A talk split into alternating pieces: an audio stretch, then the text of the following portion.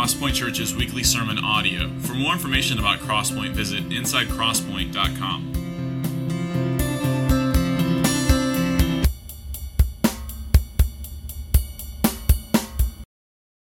Amen. Thank you for leading us in that beautiful song. Um, just reminded, and, and our text this morning, my name is Robert, by the way. I'm one of the pastors here. Welcome, Crosspoint. Welcome, Midtree. Our text this morning uh, has so much to say about our hope.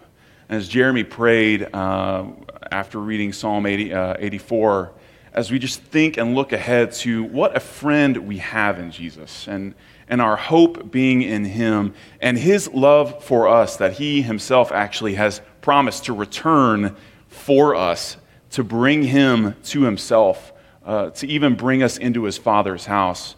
Uh, I can't help but think of a brother in the Lord, uh, John Russell, who this past Thursday went to be with the Lord. He, he himself opened the gift that only Jesus can give to his saints. And he sits and dwells with the Lord even now. And I, I, just, I keep thinking about that, and I'm so encouraged by the life and testimony of John. Many of you uh, surely knew him. He and Brenda, uh, I've often sat right over here uh, until their, their health made it a little difficult for them to be here on a regular basis. Uh, but John did pass away on Thursday. The funeral will be tomorrow uh, at 11 a.m. at McMullen. Uh, visitation will precede that at 10 a.m. Brad will be uh, overseeing that service. But let's pray. Let's ask the Lord to open our eyes as we come to this text. Let's ask the Lord to care for his saints and especially to comfort John's wife, Brenda. And, uh, and we'll, we'll hear from the Lord's word. Um, Father, I, I, thank you for uh, your faithfulness. Uh, anytime one of your saints enters into your kingdom, it is a testimony not so much of their faithfulness, but of yours. It is a testimony not so much of their love for you, though that is certainly true, but it is a testimony of your love for them.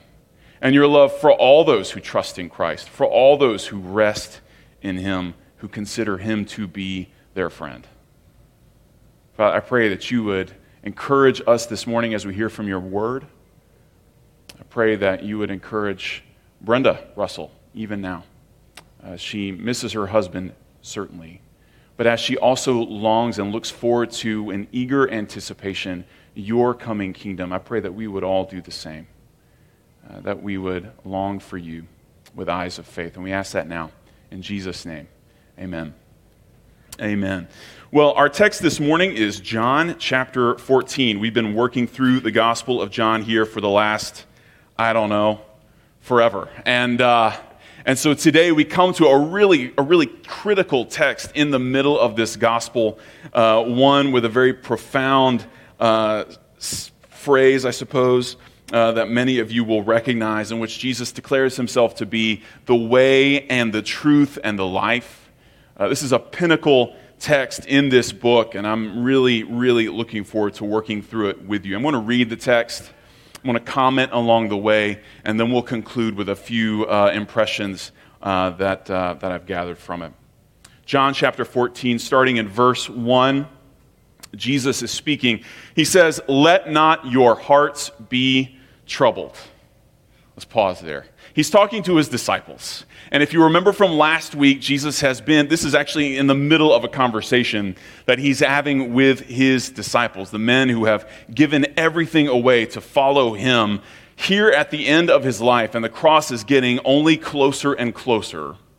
His disciples are gravely concerned. He, he has to comfort and encourage them, and he says to them, Let not your hearts be troubled. Why? Would this be the case? What is causing the troubling of their hearts? Over the course of this book, really, and then especially in this past chapter 13, Jesus has been preparing them or hinting at the surety that he is going to leave them. It's a major thread woven through John's gospel. John chapter 7, verses 33 and 34, Jesus says, I will be with you a little longer, and then I am going to him who sent me. You will seek me and you will not find me. Where I am, you cannot come. John 8 21, I am going away and you will seek me and you will die in your sin. Where I am going, you cannot come. And then, most recently, John chapter 13, verse 33, but also 36. Here in this conversation, Jesus tells his disciples specifically, Little children, yet a little while I am with you. You will seek me, and just as I said to the Jews, so now I also say to you, Where I am going, you cannot come in this moment. I mean, think of where Jesus is heading. He himself is going to the cross, and what he says to his disciples is, don't let your hearts be troubled. I mean, this is how concerned they are. And I don't think it's by, by hopping off of a fishing boat, leaving their dad, and waving goodbye. They, they have given up everything all at once to follow Jesus. And, and the history of their relationship with Jesus as his disciples has been one of constantly being able to even encourage to follow him. I am going to the cross. I am preparing to drink the cup of the Father's wrath, and none of you can follow me in that. Or at least none of you can follow me in that and live. Uh, and, and then beyond that, where, where is he going? Uh, these are the questions that the disciples are asking. There's also this added angst over Peter's imminent denial. That's how chapter 13 concludes. Peter says, No, we'll follow you. I'll follow you to death. And Jesus says, Are you sure about that? We're coming up on a moment where, over the course of 24 hours, you, you will deny me three times. And this is Peter we're talking about. Uh, he, he's he's one, of the, one of the top three disciples. And if it's not, why is it not? Do we long for Jesus in, in his absence the way the disciples here were dreading his absence. Do you understand? I mean, you can feel, I mean, it is palpable how much concern they have over Jesus' lesion for their troubled hearts. He says, Believe in God, believe also in me. In my Father's house are many rooms. If it were not so, would I have told you that I go to prepare a place for you? And if I go and prepare a place for you, I will come again and will take you to myself, that where I am, you may be also, and you know the way to where I am going. Thomas said to him, Lord, we do not know the way, or excuse me, Lord, we do not know where you are going. How can we know the way? Jesus said to him, I am the way, and the truth, and the life. No one comes to the Father except through me. If you had known me, you would have known my Father also. From now on, you do know him and have seen him.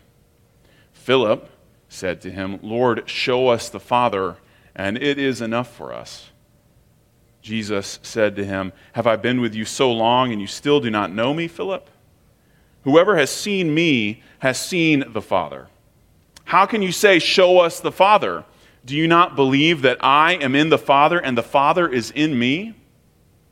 The words that I say to you, I do not speak on my own authority, but the Father who dwells in me does his works. Believe me that I am in the Father and the Father is in me, or else believe on account of the works themselves. Truly, Truly, I say to you, whoever believes in me will also do the works that I do. And greater works than these will he do, because I am going to the Father. Whatever you ask in my name, this I will do, that the Father may be glorified in the Son. If you ask me anything in my name, I will do it. It's, a, it's an incredible response that Jesus gives his disciples. Uh, here in one of their darkest moments, in one of the final few moments they get face to face with their Lord, Jesus seeks to comfort their troubled hearts. This is his aim. This is what he sets out to do here in chapter 14. He wants to give them reassurance. He wants to comfort them knowing the despair that they are facing. And where does his instruction for their troubled hearts begin? It begins with the word believe. It begins with the word believe. Now, some translators will look at verse 1 here and, and they translate it, and I think this is certainly legitimate. They will say, You, you do believe in God, believe also in me. So it's as if he's saying, Hey, you know, you believe in God, uh, which is also very often shorthand for God the Father. Believe also in me. And, and whatever the case is, this is where Jesus begins is faith, belief in God the Father and in Jesus Christ. This is where the, the, the, the calm for their troubled hearts begins. And we have more to say about this here in a minute. But, but first, I think it's just worth noting this is where it starts. This is where it begins. And then Jesus proceeds to explain two things. Uh, and, and this is the emphasis of the next few, few sentences because this is what the disciples repeatedly ask him about. He, he proceeds to tell them where he's going and the way to get there. So, first, the where in chapter, oh, excuse me, in verses 2 and 3 In my Father's house are many rooms. If it were not so, would I have told you that I go to prepare a place for you? And if I go and prepare a place for you, I will come again and will take you to myself, that where I am, you may be also. Where is he going? He's going to his father's house. Let's pause here. This isn't, this isn't just generic, you know, heaven. I mean, Jesus could have said that. But he, do, he does not say heaven. I, he doesn't say, I'm going to my Father's kingdom. He doesn't say, I'm going to the kingdom of God. He doesn't say, I'm going to heaven. He, spe- he specifically says, I'm going to my Father's house. This isn't some unknown place. This isn't some secret place. Jesus doesn't say, Look, I'm going to a secure location. You don't have to worry about me. I'll tell you more later. He doesn't say that he tells them, I'm going to my father's house. He brings the disciples in on this. What's notable about his father's house is that it, it has many rooms. In my father's house are many rooms. And as Jesus reveals this to his disciples, he is so clear to tell them there is plenty of space here for you. I'm going to my father's house. This isn't a little two bedroom apartment, this is a mansion. And in this mansion is space for every single one of my disciples. Every single one. And not only are they just sort of generic rooms, you know, all beige walls and no artwork on the wall. No, Jesus says, I'm going to prepare a place for you. I'm going to prepare a place for you. As I just think about this text, sometimes I think it's good to just kind of consider Consider, let's, let's go with the imagery that Jesus is giving us here. He, he's the one who set this up. I'm going to my father's house. There are many rooms in that house. I'm going to prepare a place for you. And my mind immediately goes to, to a man getting his home ready to, to bring his, his children in, to bring his wife home. Maybe they've bought a new house and you got to set up all the artwork. You got to hang things up. You got to put furniture in the right place. You got to make sure there are curtains that are the right color. Everything's got to be situated. If you've ever moved to a new new apartment or house or anything like that, you know all the, the, the details and the work that go into that, all the thoughts you have. And, and for so often, for so much of it, at some point, you just get to a point of frustration where you're like, I don't even, I don't even like artwork. I don't even care where this stuff goes anymore. Put the bed in the living room. It's where the fireplace. Let's just make it all. Let's put it at the center of the house right here. Jesus, he takes great care to prepare a place for his disciples. I think that's, I think that's worth noting. He, he, he measures once, he hammers once, he knows where it's all going to be. He puts all the things in the room. Maybe they're not things that you would have chosen for yourself, but they're things that, that he knows you would like. This is, this is the kind of person Jesus is, and this is the kind of care that he has for his disciples, that he would go, he would prepare a place for them. It's stunning because this isn't just where the Father lives. That would be, that's an incredible revelation. It's not just the Father's house, as in this is where he lives. It's not just where the Son lives or is going to live. Uh, this, this house is where his disciples will live. I mean, do you, do you, do you see that? I mean, that, that is just unbelievable.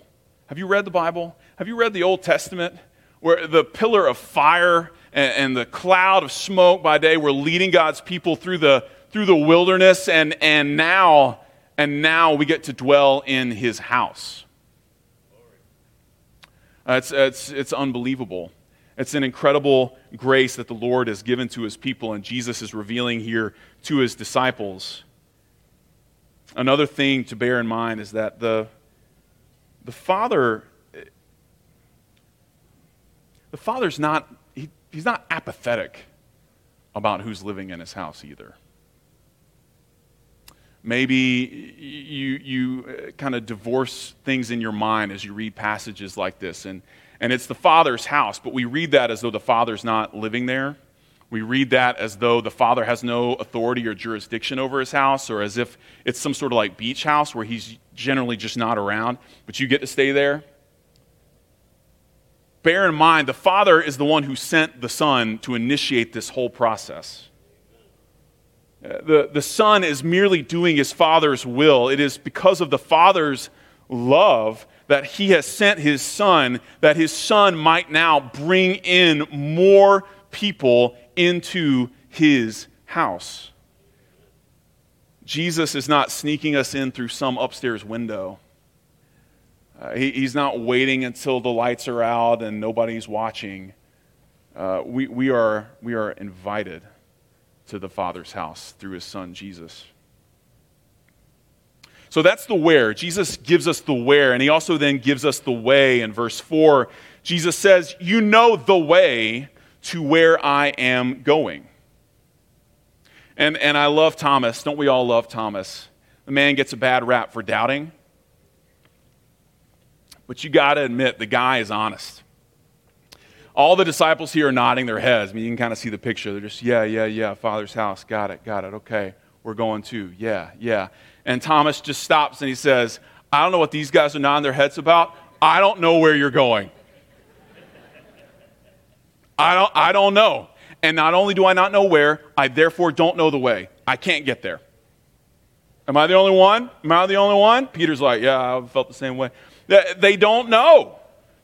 And Jesus says, Well, let me, let me explain to you the way. and then Jesus says it in verse 6. He says, I am. You notice that use. I am, right? The divine name of God. Jesus has been doing this throughout John's gospel. I am the way and the truth and the life. Jesus, he, he says it so clearly I am the way. You don't know the way? I tell you, you know the way there. Thomas says, I don't know the way. Jesus says, No, I am the way. You know me, you know the way. Because I am, I am He. I am the way. Jesus is the way. He is the path to God when all others are dead ends. Jesus is the truth. There, there is nothing more for you to know when everything else is lies. He remains not just true or truthful, he is the truth. Jesus is the life. He is our very being. He is our reason to exist. He is the way that we exist. When everything else that this world offers is just death. John has been building up to this moment throughout, throughout his gospel. In chapter 1, especially, he sets in motion some of these very ideas. If you look at chapter 1, verse 18, G, or, uh, John says of Jesus, No one has ever seen God, the only God who is at the Father's side, he has made him known. There's no other way to know God, there's no other way to God, but Jesus has revealed him. In John chapter 1 verse 14, he says the word became flesh and dwelt among us. And we have seen his glory, glory as of the only son from the Father, full of grace and truth. Jesus is the truth of God. And then again in chapter 1, but verse 4, he says, In him was life, and the life was the light of men. Jesus is the life. I mean, this is such a profound reply. It's one that we've heard so many times, probably, maybe gotten on a coffee mug at some point in your life, that you just kind of gloss over it. You don't really think about what this means. I mean, this is a profound statement. Jesus is the way and the truth and the life. It's a profound statement that is also profoundly exclusive. Follows this up in verse 6 by saying that no one comes to the Father except through me. No one comes to the Father except through me. Christ is the only access given to the Father. He's it. He is the door with a capital D. Let's talk about just the exclusivity of Jesus here for a minute. You know, this, this concept is pretty offensive uh, to the world in general. That, that, that Jesus would say this, but especially that anyone would believe it and live their lives in accordance with this, and, and consequently also then urge others to do the same. I, I'm always kind of fascinated when I get stuck behind uh, cars, you know, with those bumper stickers that say coexist. and I always wonder, like, how did you choose which religions to represent on the coexist sticker? Like, which ones did you exclude? Which ones did you just kind of leave off the back? And I recognize that all the little symbols kind of work because they, they sort of reflect like letters in the alphabet, and that's convenient. But at the same time, it does, by definition, exclude some. Right? You know, your Molech worshiper, for example, who's used to sacrificing his children, he's not going to ever get reflected on that sticker. Right? At some point, even the world has to acknowledge oh, there are some things that we might exclude. There may be, I don't know, some definition to the wideness of this gate that I'm reflecting on my bumper sticker. Um, the world is hypocritical uh, concerning this sort of thing in, in a lot of other ways. I mean, the, the number of people who, um, who will constantly, you know, rage against Christians for wanting to, to see laws enacted, for example, that in some ways like reflect what they believe about their creator and how the Lord has made the world and, and what that means. Oh, let's not bring religion into this. You know, as, that's often kind of the refrain. Never mind that, that being opposed to any sort of religious view is, is literally a religious view. You know, I mean, there's, there's only, you know, we, the world doesn't like the idea of exclusion or anything being exclusive, let alone the way to God, but, but it's unavoidable, isn't it? I mean, on some level, we're all, this is the world that we're living in. We, we, have, to, uh, we, we have to adapt uh, to, to Him, and we can't just kind of turn a blind eye uh, to the way things are. The exclusivity of Christ is offensive to the world bottom line. But to Christians, it is life giving. I mean, for, for, for, for believers, you, you, if you're a believer in this room, you know what I'm talking about. The exclusivity of Jesus, that, that in reality is our, that's our hope. Uh, Acts chapter 4, verse 12 Peter is giving this speech, and he, he tells all the people present that there is salvation in no one else. There is no other name under heaven given among men by which we must be saved. You see that there, there is salvation. There is salvation. Is, is there a more glorious truth than that? And it is found in no one else but Jesus. There is no other name given under heaven among men by which we must be saved. Oh man, there, there is such hope there. There is life in those words Because there is life in the exclusivity of Jesus. He is the only way, but that means that He is the way to the Father. Now, why does John spend so much time? Why does Jesus spend so much time elaborating on Christ's relationship with the Father as a means of comforting their hearts? I think it's because of this. Our ultimate problem, I mean, the, the defining problem for every human being who has ever been born is that we do not have access to the Father. We, in our natural state, don't have access to the Father. This is what we are born into because we have inherited Adam and Eve's sin and guilt, is that we lack access. We can't open the door. We can't just waltz into the house. And it's not even just a matter solely of belief, as if we're not believing the right things or we don't know the right things. Uh, you remember in verse 1, Jesus' initial response to the disciples is believe in God, believe also in me. We're not talking about just a general belief in some sort of deity, which is oftentimes, sadly, kind of how people, uh, how their testimonies sound. Well, how'd you become a Christian? Well, I believe in God. Well, that's, that's, only, half the, that's only half the story. Right? Uh, James 2, chapter, or chapter 2, verse 19. You believe that God is one, you do well. Even the demons believe and shudder. There, there's a problem with merely just knowing facts about God. The problem is that you can know those facts, but, but in, in our hardness of heart, you know what we do with those facts? We suppress them. We ignore them, we redefine them, we consign them to the, the waste bin of our hearts. This is, this is Paul's whole point in Romans chapter 1. If you turn with me there, Romans 1, verse 18 through 21. this is why Paul says the wrath of God is revealed. This is this right here is what initiates the wrath of God against, against sinners.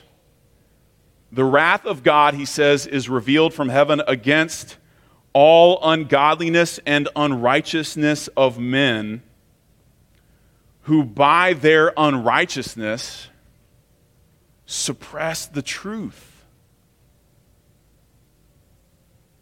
In other words, you know what needs to be known about God. Few of us, if any, actually need a primer that there is a, a God who has created all things and to whom we owe our allegiance. Now, you may think that doesn't come naturally to you, but I'm telling you, it is only because after years of hardness of heart, you have, you have pushed that to the closet. That's what Paul is saying here, is that we suppress this truth. Verse 19, what can be known about God is plain because God has shown it. His invisible attributes, namely his eternal power and divine nature, have been clearly perceived ever since the creation of the world in the things that have been made. So they, we, are without excuse. For although they knew God, you see that? They knew God. although they knew God, they did not honor him as God or give thanks to him, but they became futile in their thinking and their foolish hearts were darkened. The solution is not just knowing God or knowing things about God. That, that, that is not enough to save anybody. In fact, what Paul says here is that that is only sufficient to damn everybody. You see the gravity of this, we have no access to God on our own. This is, this is our state. We're accountable for what we've done with this knowledge, which now means that we are also, therefore, liable for judgment for rebellion against this God whom we should know. But Jesus, Jesus steps in. He, the Father sent him to us that we might be redeemed, that our sin might be atoned for. Even the sin of the unrighteousness of suppressing the truth and insisting on the lie about who God is and what he's done and whether or not he is worthy of all of our praise and worship and admiration. Even that sin, Jesus came to atone for if we will simply acknowledge it, hand it over to him, and find redemption that comes through Christ alone. It's, I mean, it's just, it's beautiful. It's glorious. You're uh, in one moment as hopeless as you can possibly be. But the Lord intervenes.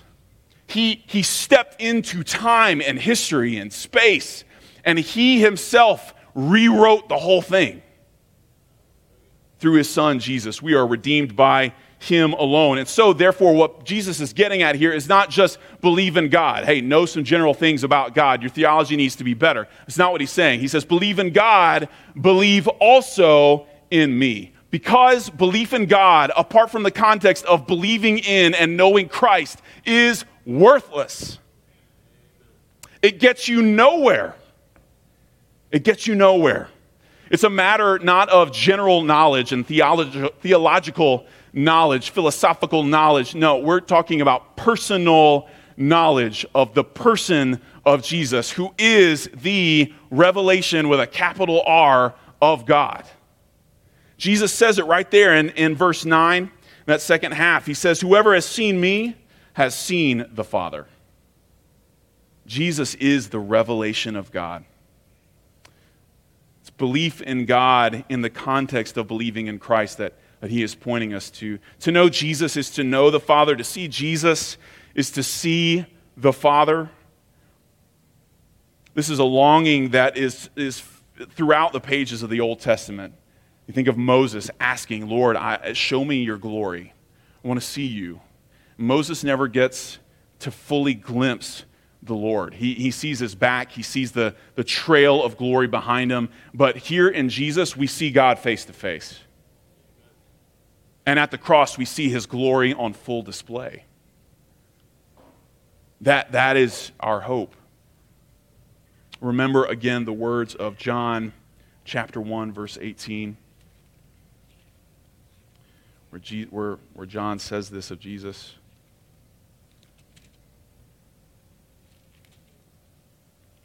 No one has ever seen God. The only God who is at the Father's side, that's Jesus. He has made him known.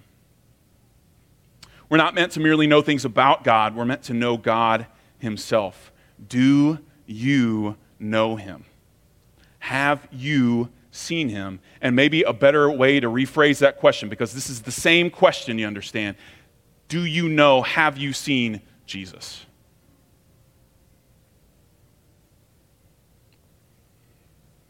Do you know Jesus?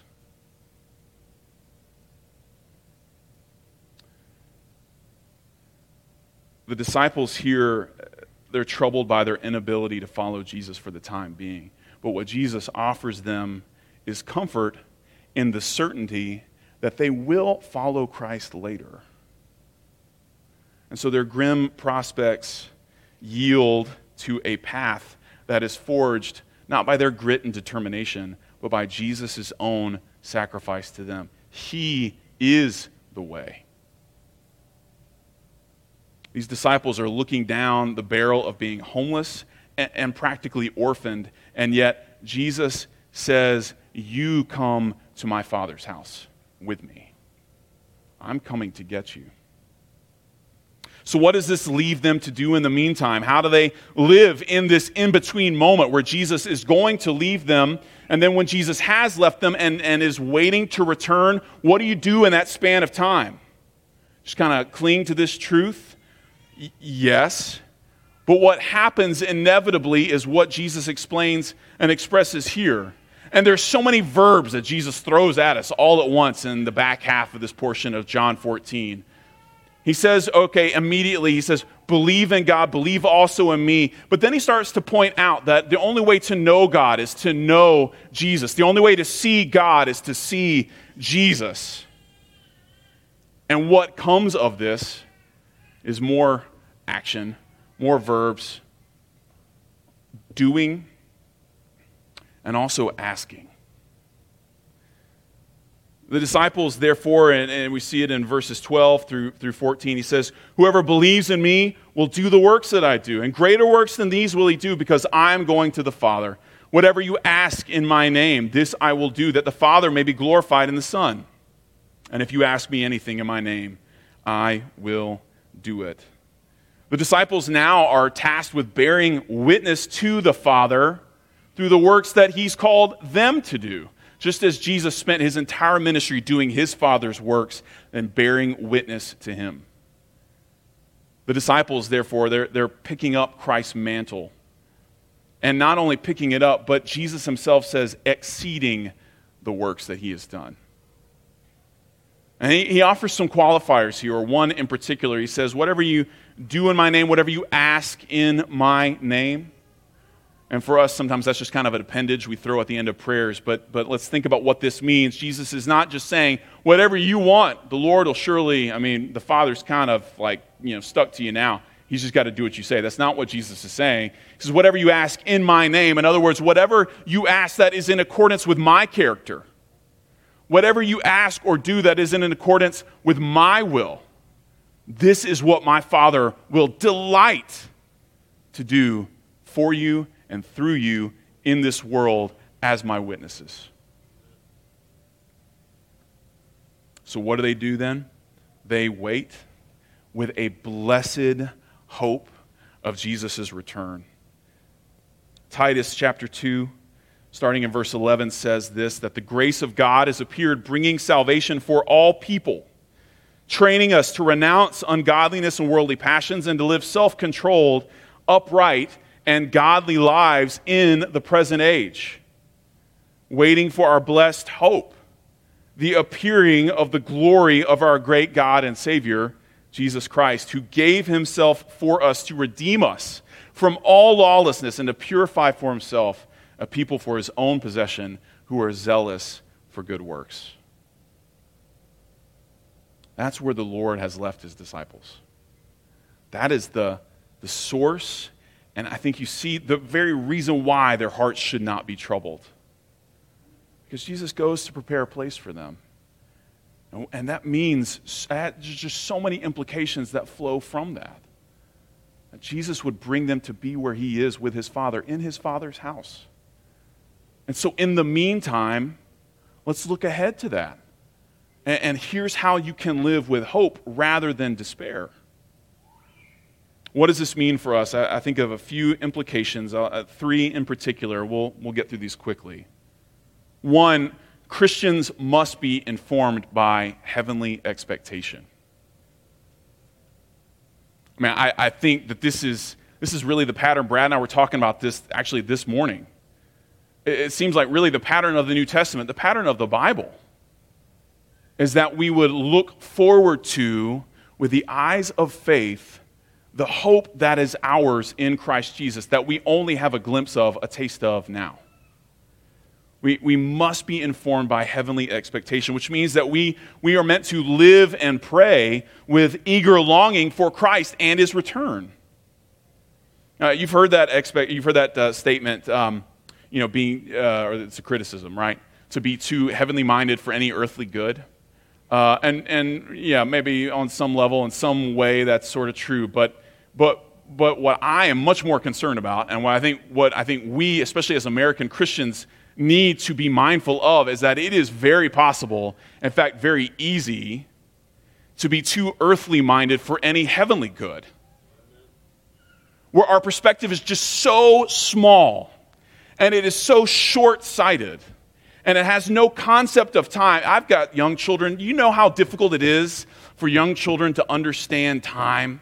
Have you ever done that? Have you ever witnessed that? Yesterday, we went to this place and we enjoyed the beach or whatever. No, that was a summer ago. That was last year. We did that last year. You don't understand how yesterday works. That's not time, right? Well, when are, when are we going? Are we going? Are, when are we going uh, to dinner? Oh, we'll go in an hour. Okay, you know, five minutes later. Is it? Are we? Is it time to go? No, we have to do uh, like twelve more of these, and and th- but then we'll yes, then we will go. Why is it that when it comes to so many worldly things, we're always looking at our watch, but when it comes to eternity, when it comes to the glory of walking hand in hand with the Lord, we throw our watches out the window. Why is that? Why don't, why don't we look at our watches in anticipation of the Lord? You know, one of the things Jesus even taught us to pray is that his kingdom, the Lord's kingdom, would come. It's one of the main things that Jesus included in the Lord's Prayer. And I think Christians, I think we, I think Crosspoint, I'm sure Midtree too, we would do well to refocus ourselves on seeing the Lord's kingdom come. And not just like on earth, fleshed out in different ways, but I mean literally that we would anticipate and look forward to all that Jesus has for us in his Father's house. Number two, Christians want to know God as their Father through Christ alone. We want to know God as our Father. And that happens through Jesus and knowing Him alone. There is a great privilege of knowing God as our Father. Do you realize that? When you read the Old Testament, uh, very, very rarely is God referred to as a Father. Not directly, not like in personal conversation.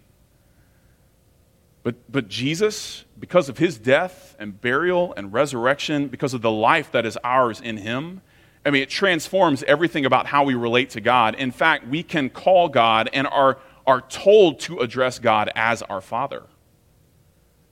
Just what a, what a privilege. What, what a privilege. Uh, and, and maybe for some of you, that's maybe a difficult privilege to embrace because your perspective on what a father is or looks like is, is warped and skewed by this world, as undoubtedly all of our perspectives on being a father are. But I want you to look to the Lord and understand that, that He is the model father. All other fathers exist be, because of Him. I mean, they, they're meant to point to Him. So don't, don't let earthly perspectives taint your picture of His fatherhood. You can, you can call him your father. You can look to him as your father. And of course, this is done through Christ alone. He is primary. No one and no thing else will do. There is, there is no way to know the Lord as our father but by Christ, our older brother. You see the, the beauty and simplicity and gravity, the weight of this? That should change everything about how you relate to the Lord. He's not a taskmaster. He's, he's not an apathetic, uh, uninvolved, uh, distant, despotic king. While certainly Scripture refers to him as a king in various ways, uh, we, we, as God's people, can call him our Father. Oh man, let's, let's take every advantage of that. What, what's holding you back? Why, why would you not see him that way? Number three, finally, Christians need not be troubled by this world. Uh, don't forget, this is how Jesus began this whole discourse. He says, Let not your hearts be troubled, and here's why. Christian, you, you, you have nothing to be troubled by in this world. I, I think it sometimes feels like uh, the, the, the absence of Jesus is, is maybe painfully obvious to us in different ways, different times, different things you see in the news, different things happening in your own life, we are at times made acutely aware that Jesus is not here. His will, his ways are not treasured and valued in this world. Sometimes they're not treasured and valued in your own heart. And that can cause some real despair. Uh, certainly a lot of, a lot of anxiety. But we, we must remember where Christ has gone and, and we need to remember why he has gone and what he is doing and why he will return, which is that he has gone to prepare a place for us. And he has sworn to return when everything is ready and bring us to be with him in his Father's house. Because Jesus, Jesus, he alone is the way and the truth and the life. Let me pray. Father, we, uh, we, we want to we cherish that, that name, Father. We want to come to you as our Father. And of course, on our own, we cannot, but we, we know through Jesus that we can approach you with hope. We can walk through this life with great hope and comfort. Our hearts need not be troubled because of Jesus, because of what he has done, where he has gone, and the way that he has made possible for us by faith. Lord, would you cause us to walk hand in hand with him with joy, to honor and glorify your name in all that we do? We ask that in Jesus' name. Amen.